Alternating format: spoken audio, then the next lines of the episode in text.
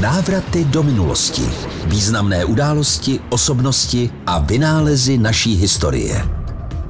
Alois Jirásek Díla spisovatele Aloise Jiráska potrápila nejednoho studenta.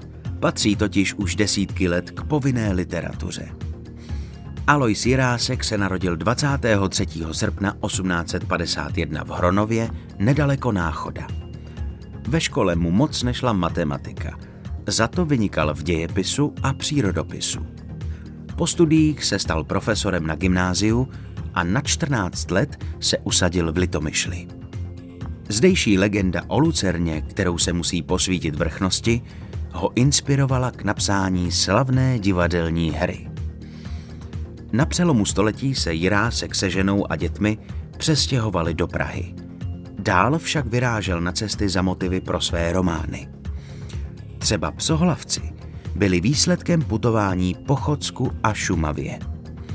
Dalšími slavnými díly Alojze Jiráska jsou například Staré pověsti české, F.L. Věk, Filozofská historie nebo Husická trilogie. Jiráskovy romány a hry ale nemůžeme brát jako faktografické dokumenty.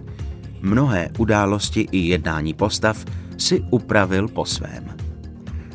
Psaní se věnoval i po odchodu do penze a v mladém Československu patřil k nejuznávanějším osobnostem. Za své literární dílo byl několikrát nominován na Nobelovu cenu. Nikdy ji však nezískal. Návraty do minulosti s Vojtou Kotkem.